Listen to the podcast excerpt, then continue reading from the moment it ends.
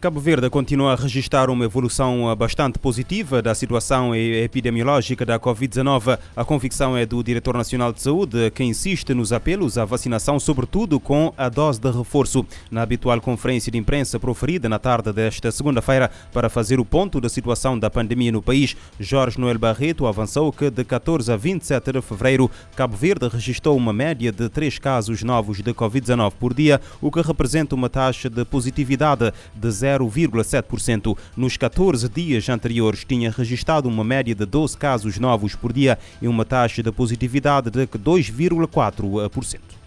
A situação de uh, a evolução favorável ou a evolução bastante positiva Uh, vai se confirmando, pelo menos durante estas duas últimas semanas. Uh, a taxa de transmissibilidade, ou seja, o RT a nível nacional, está em 0,5%. 0,70 abaixo de 1, o que também é bastante bom. E em termos de taxa de de incidência acumulada a nível nacional, nos últimos 14 dias está em 8 por 100 mil habitantes. Também está abaixo de 25 por 100 mil habitantes, que é o, o desejável. Quanto à vacinação, o responsável informa que o país já utilizou 80% das doses de vacinas recebidas. 85,5% dos adultos já tomaram a primeira dose, 73,2% já receberam as duas doses e 12,1% a dose de reforço. Relativamente aos adolescentes dos 12 aos 17 anos, Jorge Barreto indica que 76% da estimativa de cerca de 60 mil já tomaram a primeira dose e 60,6% a segunda segunda dose. Apesar dos bons indicadores, o Diretor Nacional de Saúde volta a apelar à adesão à campanha de vacinação. Portanto, os resultados são eh, bastante satisfatórios. Mesmo assim, nós gostaríamos de ver as, as, pessoas que ainda não foram vacinadas, gostaríamos de ver que eh, essas pessoas fossem vacinadas o mais rapidamente possível e já sabemos que isto depende da vontade de cada um. Em relação aos adolescentes, são os pais que têm que autorizar. Sabemos também que muitas pessoas tiveram Covid agora por altura das festas do Natal e do fim do ano e que estão a aguardar os três meses para poderem ser vacinados, se assim forem da sua vontade. Recomendamos uh, fortemente que estas pessoas, assim que tiverem a possibilidade, para tomarem a sua dose de reforço, a Covid-19 provocou mais de 5 milhões e 900 mil mortos em todo o mundo desde o início da pandemia.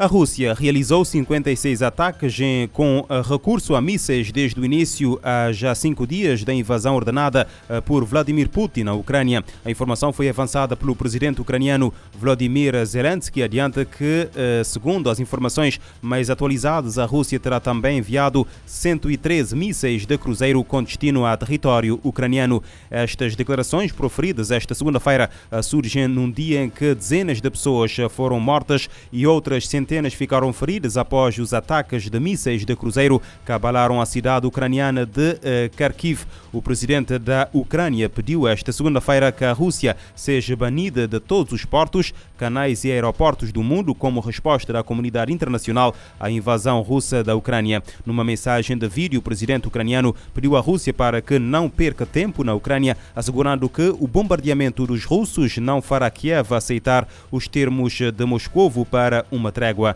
A primeira ronda de negociações russo-ucranianas ocorreu uh, na segunda-feira na Bielorrússia. O novo encontro está previsto para breve. A Rússia lançou na quinta-feira de madrugada uma ofensiva militar na Ucrânia com forças terrestres e bombardeamento de alvos em várias cidades que já mataram mais de 350 civis, uh, incluindo crianças, segundo Kiev. O presidente russo Vladimir Putin diz que a operação militar especial na Ucrânia visa desmilitarizar o país vizinho e quer a única única maneira de a Rússia se defender.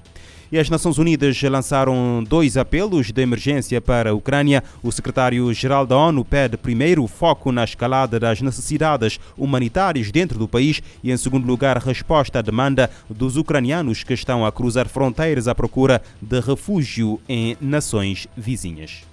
Milhares de carros aguardam pela luz verde na ponte de aço sobre o rio Bu, na fronteira com a Polônia é o sinal de passagem para dezenas de veículos com famílias que abandonaram a Ucrânia às pressas nos últimos dias por causa da agressão russa.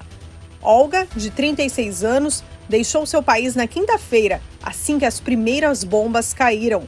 Ela contou a sua história à Agência da ONU para Refugiados, Acnur, revelando que a viagem, que geralmente dura sete horas, foi feita em três dias. Olga não estava sozinha no carro. Saiu da Ucrânia acompanhada do filho de dois anos, da filha de oito anos e de uma vizinha com a sua filha. A ucraniana disse ao Acnur que foram 12 horas apenas para sair da capital Kiev. A viagem de carro de três dias até a Polônia com as crianças ainda teve outras dificuldades: a falta de acesso a banheiros ou a refeições. Por fim, conseguiram chegar, mas o marido dela ficou na Ucrânia e ela diz não ter ideia de como será o futuro da família. A história de Olga é apenas uma entre dezenas de milhares Estimativas mais recentes do Acnur apontam para mais de meio milhão de ucranianos que teriam cruzado as fronteiras em busca de segurança, sem contar o número de pessoas que agora estão deslocadas internamente na Ucrânia. Para ajudar essas famílias, as Nações Unidas lançam nesta terça-feira dois apelos humanitários coordenados. Segundo o secretário-geral Antônio Guterres, um dos apelos tem a meta de angariar fundos para ajudar a população que continua na Ucrânia, e o outro busca atender às necessidades dos que encontram refúgio em nações da região. Guterres lembrou que a ONU já repassou 20 milhões de dólares do seu Fundo Central de Resposta a Emergências para ampliação dos trabalhos humanitários. O secretário-geral está fazendo um apelo à comunidade internacional para a mobilização de apoio e de financiamento para que as agências humanitárias consigam tratar de todas as necessidades dos deslocados pela crise. Ele lembrou que o número de pessoas afetadas continuará subindo. Da ONU News, em Lisboa, lê da letra. O número de refugiados da Ucrânia pode subir para 4 milhões nas próximas semanas. O alerta é das Nações Unidas. Mil milhões de crianças estão em risco em todo o mundo por causa das mudanças climáticas. Em comunicado, a diretora executiva do Fundo das Nações Unidas para a Infância afirma que os menores são geralmente ignorados quando se trata do tema e que é hora de colocá-los no centro do debate sobre a emergência climática. O relatório do painel intergovernamental sobre mudança climática, divulgado na segunda-feira, mostra que um bilhão de crianças vivendo nos países mais afetados estão sob risco. Em comunicado, a diretora executiva do Fundo das Nações Unidas para a Infância, Unicef, afirmou que a crise climática já afeta quase todas as crianças em todos os continentes. Catherine Brushall citou enchentes, ciclones, secas, ondas de calor, poluição do ar e doenças causadas por vetores, como alguns dos problemas da emergência do clima. Segundo ela, para algumas crianças, a crise representa também um risco de morte. O relatório do painel revelou que o aquecimento global está causando danos irreversíveis à natureza. O secretário-geral da ONU diz que o estudo é um atlas do sofrimento humano. Num recente índice do Unicef sobre riscos climáticos para crianças, a agência mostra que um bilhão de menores vivem em países de risco extremo e alto, com impactos sobre sociedades inteiras. Segundo o Unicef, os governos precisam colocar em prática a redução ambiciosa de emissões que causam a crise do clima. A meta é fazer com que crianças mais vulneráveis, vivendo em países com uma taxa baixa de emissões per capita, consigam sobreviver e florescer no mundo com rápidas mudanças. Da ONU News em Nova York, Mônica Gray. A ONU alerta que a crise climática já afeta quase todas as crianças em todos os continentes.